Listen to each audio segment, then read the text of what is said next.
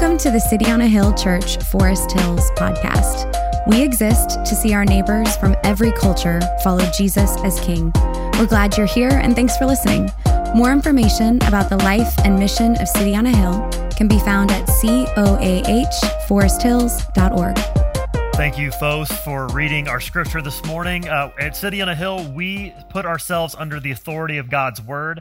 Uh, we believe it is inerrant, that it is perfect, and that it is authoritative for how we live. And so we come to that. We read it each week and we say, This is the word of the Lord uh, as we submit ourselves to it. So thank you again for reading that. Um, this morning, we'd love to connect with you. So you can fill out a connect card right here. You'll see it uh, right to my right on the screen uh, by just scanning that with your phone, scanning that code, or by going to coahforesthills.org slash connect. And we would just love to get some info about you. Let, let us know how we can connect you to the life of the church, how we can pray for you. Um, you can fill this card out if you want to get signed up for our newsletter. And for doing so, we'll send you a couple of free gifts uh, for, for, for you doing that. Uh, a few announcements. Next Sunday, we have planned to have an in person worship service. We've been doing that once a month since we began weekly services back in September. We're keeping an eye on that for this coming Sunday. Obviously, with coronavirus numbers, uh, we're trying to keep a, an eye on that. Um, so I do encourage you to go ahead and sign up. Go ahead and register for that. Uh, you can do so um, through our event page on the website or through the QR code you see here on the screen. Um, and so we're going to make a final call sometime early this week, and we are going to work with our advisory team to make sure that we do so in a safe manner. Uh, we definitely don't want to um, put anybody in, in, in, health in a health risk, uh, and also we want to be a good witness to our community. So we will let you know for sure. But I do encourage you to go ahead and try to sign up for, for that tentative service. Um, coming up uh, as well in um, a couple of weeks on Christmas Eve we're going to have what's called the, uh, the Koa Christmas Classic. We're a part of a network of churches. There are four City on a Hill churches around greater Boston. And usually we get together for a Christmas Eve service.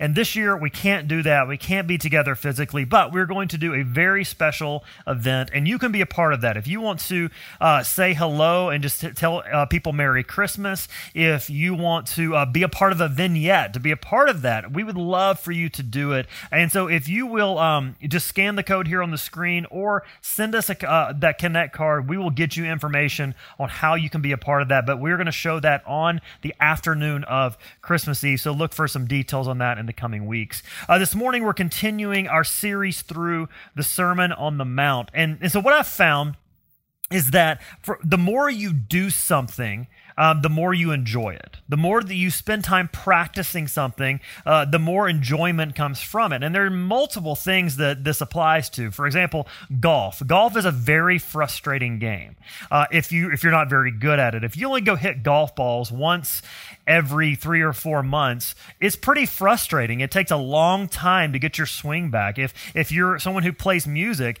uh, and you're constantly having to worry about what chord you're playing or where your fingers are going on the on the guitar fretboard, it's just annoying. I mean, if, if, if you're cooking and you're constantly having to look at a recipe, it's just not very fun. It's just not very enjoyable. But the more you do something and the more natural something becomes, the more life giving it is. And prayer is kind of like that. When we think about coming to prayer, prayer is a habit that we do that helps us enjoy the life that God has called us to. And so prayer is a habit in this way. And, this, and we see this in the Sermon on the Mount, that it's an invitation to the type of life that Jesus wants us to live. It's the type of life God designed us for, that we would truly flourish as God's people. And prayer is a habit that forms us for that life. And it's a habit that not doesn't just form us for today, but it forms us over time. And it's a type of discipline that helps us follow Jesus. This, this is the process of discipleship, learning to follow Jesus. And there are certain disciplines that if we employ in our lives will help us not just do, go, you know, go up through the motions of following Jesus, but really enjoy it really find life from it because the, the disciplines that we interact with as christians you know, reading the word and prayer are, are not just about information. They're about transformation They're about see, helping us see our entire lives and the world that we live in through the lens of the gospel, through the lens of the work of Christ. And so, what Jesus wants us to do by inviting us into this life and giving us prayer is He wants to deepen our love of God, our knowledge of who He is, and also how we express that towards others. That the love of God would overflow out of our lives into the lives of our neighbors and friends. And so, what prayer does is prayer shapes us. It shapes who we are and it shapes what we love. You remember a couple of weeks ago, we talked about back in Matthew chapter 6 for where your treasure is, there your heart will be also. What you seek after, what you desire most, reveals your heart. It reveals what your heart loves. And so, what prayer does is prayer trains us to love God. Prayer trains us to seek after God, to long after God when we're in need, to seek and long after God when we're struggling, to seek and long after God when we are rejoicing. And so prayer trains our hearts, this holy habit, in order to love God more fully. So Jesus invites you and I to pray. And here in Matthew chapter 7, verses 7 through 11, we see some really incredible stuff. This is really optimistic from Jesus. Jesus says, just ask. Just ask and you will receive. This seems really, really simple, but yet really, really profound. It seems so simple and so profound. I'm going to go ahead and give you our points for today because they're kind of staring us in the face. And I want to give them to you because what we're told is that Jesus is saying, you know, pray with confidence. Just pray with confidence. Just ask and you will receive. And then, secondly, pray to God as your Father. Now, I could just end the sermon right there and we would all be good. We could go and pray and pray to God with confidence. But for some of us, that just seems too easy. It just seems way too easy. Pray with confidence, ask and you'll receive. You'll get it. God's your Father. It seems so easy.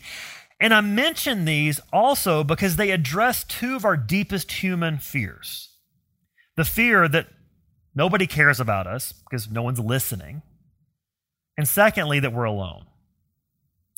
What Jesus is saying is that you're being invited into this whole new life with God where you matter and you're not alone. That God has called you to his side as his child through the work of Christ and that prayer is how you talk to God as your Father. So let's unpack those two together. Let's unpack what it means to pray with confidence. What does it mean to pray with confidence? In verse 7, we see Jesus give three parallel statements to talk about the way in which we pray.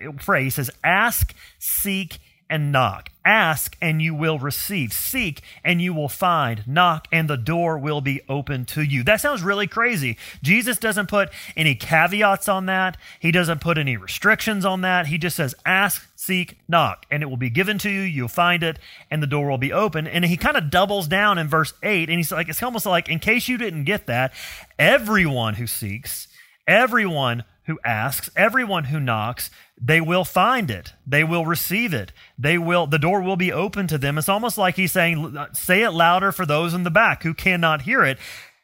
This this repetition and this parallel we see in the original language was is for emphasis. There, there was no way to, you know, to bold type this. There was no way to highlight it, or it's kind of like typing in all caps on Facebook. That is what is happening when Jesus is saying he's trying to get our attention to say, pray with confidence. Boldly pray with confidence. This is how you and I are called to pray. It's a persistent confidence. You see kind of this escalation or this progression in the way that they're praying, or he's calling us to pray. He says, first ask. That's a verbal ask. And then, secondly, you should seek it. So if you don't get an answer through asking, go find it. And if you don't get an answer through going and finding it, go bang on the door. Be really, really insistent. What Jesus is saying is he's saying, pray like a child. This is how kids ask for things. Kids go and they ask, they ask with no hesitation. They, they, they don't, if they don't think you heard them, they will ask you again. And they will ask you again and they will ask you again until you hear them. And if you don't give them the answer that they want, they will ask you again. If a kid wants to watch a movie or wants a snack, they are like a heat seeking missile and will find you wherever you are in the house to get what they want. That's how kids ask for thing, what, things. Why? Because they want it. Kids want it. They have no hesitation. They go ask for it, and they believe that you, as an adult, have the ability and the willingness to give it to them. That they don't, they don't even think about it.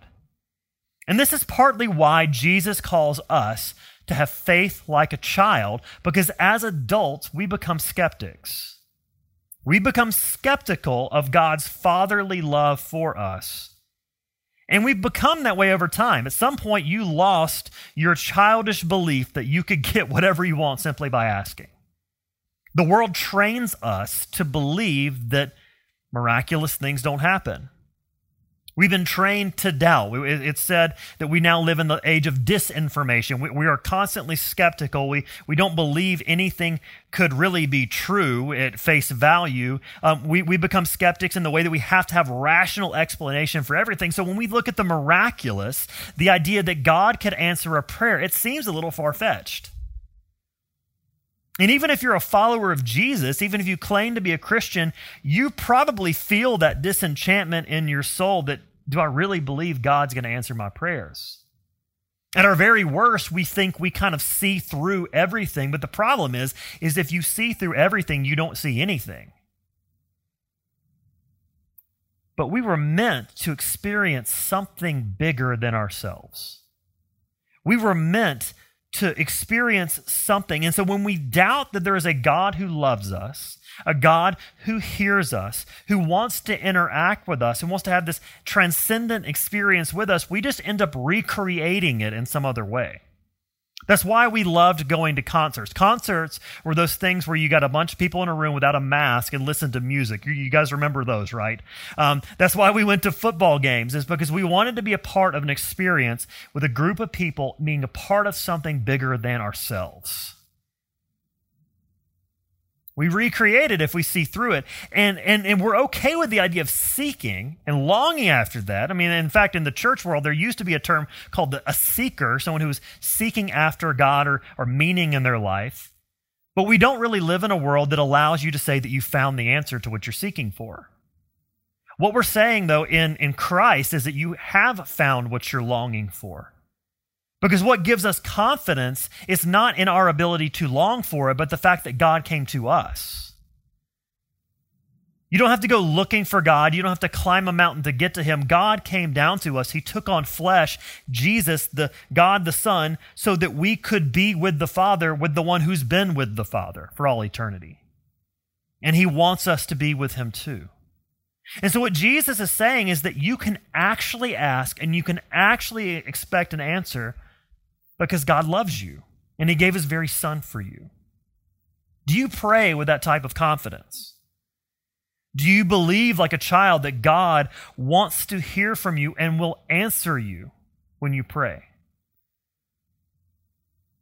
Do you believe in his confidence for provision, like we talked about at the end of chapter six? That God will provide your daily needs. Do you pray for God when, to God when it comes to your longings and the desires of your soul that he will satisfy you? Do you pray to God for the good of our church? Do you pray to God believing that he will uh, help your unbelieving neighbor see the hope of Jesus? When I think about some of my heroes as a pastor, I get really intimidated because these are people who prayed incessantly I think of George Mueller, who was uh, a pastor and, and, and did a lot of work in mercy and justice.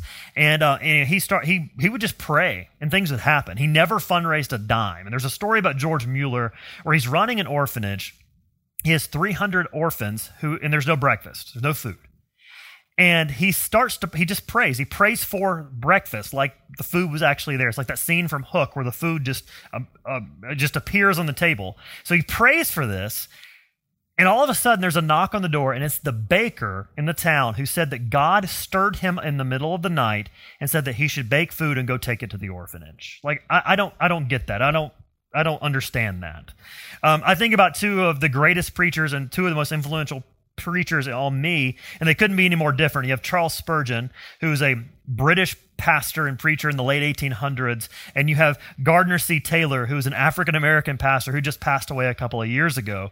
Uh, Spurgeon's called the Prince of Preachers, and, and Gardner C. Taylor is called the Dean of Preachers. The, but the thing that the two of them have in common is that they prayed like crazy. In fact, if you read some of Spurgeon's prayers, it's almost infuriating how much he is confident God will answer his prayers.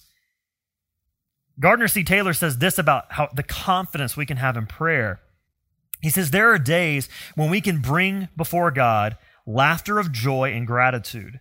There will be other days when we can only muster a bitter, angry complaint. But be confident that God will accept whatever we lift up before Him, and He will make it serve His purpose and our good. What they found, the key to the flourishing life, is prayer. The key to the abiding life with God is prayer. But what keeps us from confident prayer?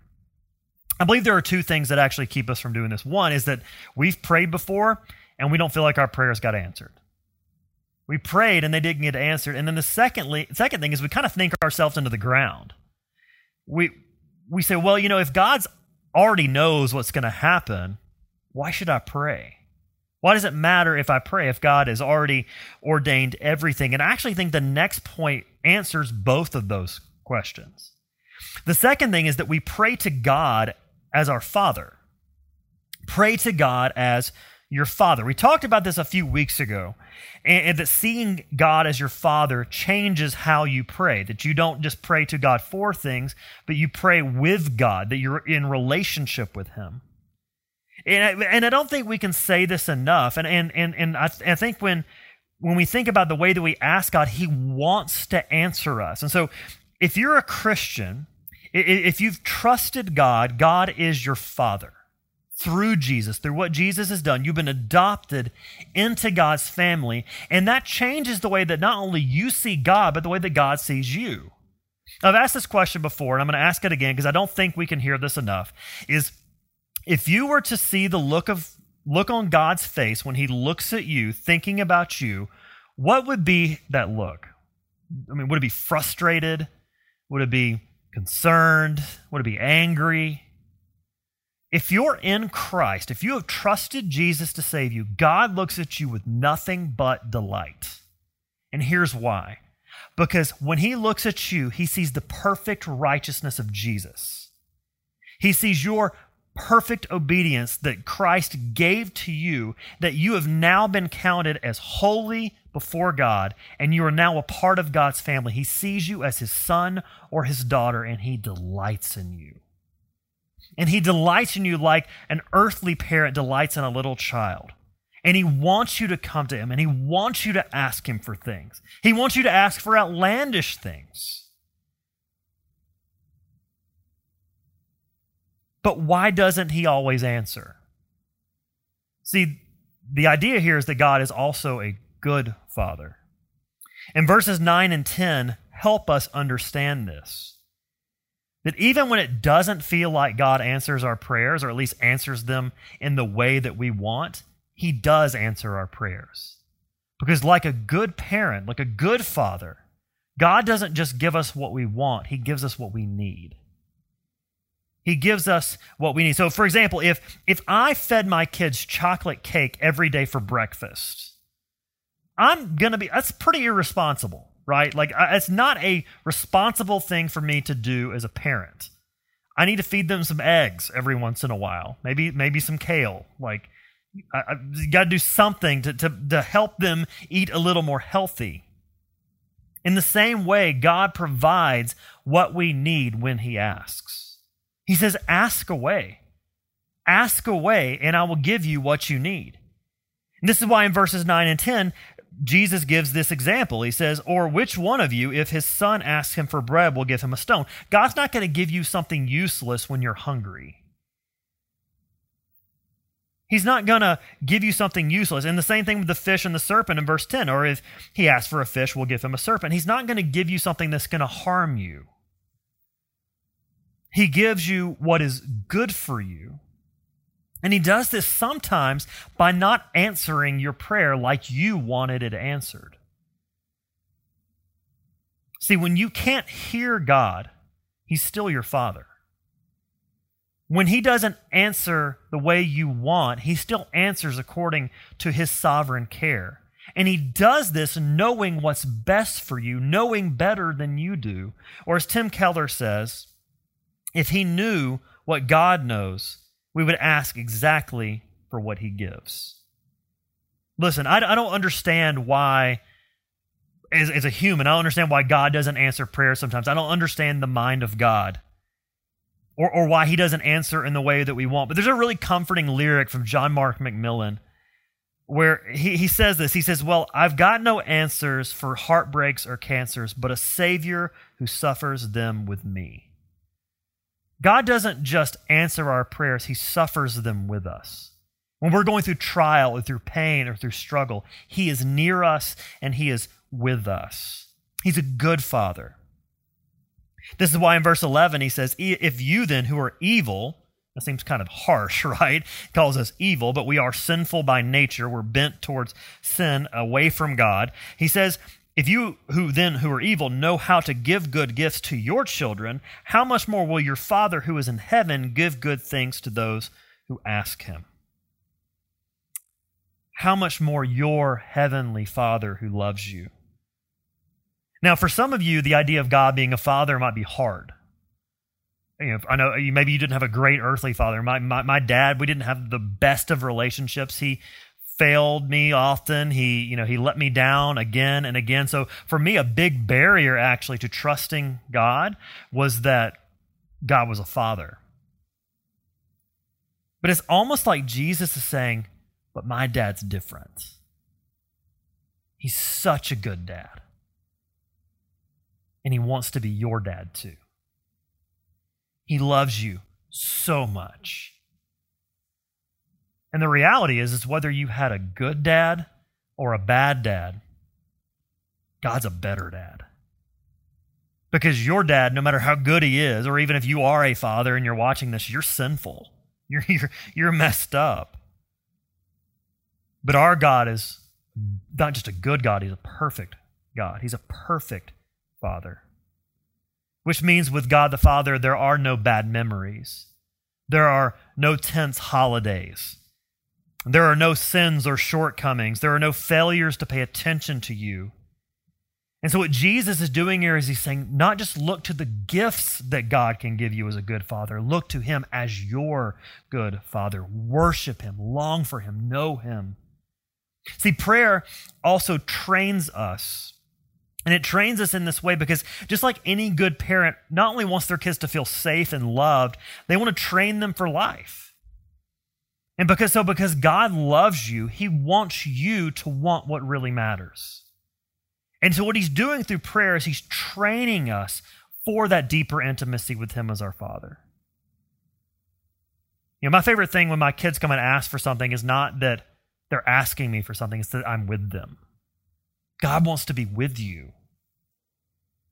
And so, what God does is He helps us want Him more than getting our prayers answered the way we want them. And Jesus is the perfect example of this. In the Garden of Gethsemane, Jesus said, Take the cup from me. In other words, God, I don't want to die tonight. I don't want to die this way, but your will be done. It's okay when you pray to say, God, I really want this. I really don't want to go through that, but I want you more. I really want a friend because I'm lonely. I really want to have a family. I really want freedom from habitual sin. I really don't want to suffer, but I want you more.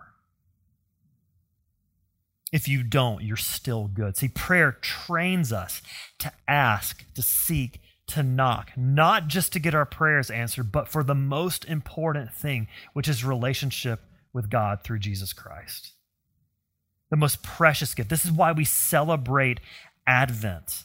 This is why we celebrate the coming of Christ. And there's, there's not a coincidence that verse 6 about the pearl and the swine butts right up to this about prayer. Because when you think about a pearl, something of great price, throwing it before a pig, a pig doesn't know what to do with a pearl pigs just eat everything. And so if a pig eats a pearl, it's not going to go well for them. See, you don't eat a pearl, you cherish it.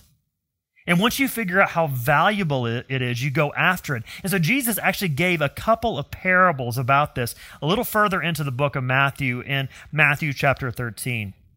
He says in one place, the kingdom of heaven is like treasure hidden in a field, which a man found and covered up.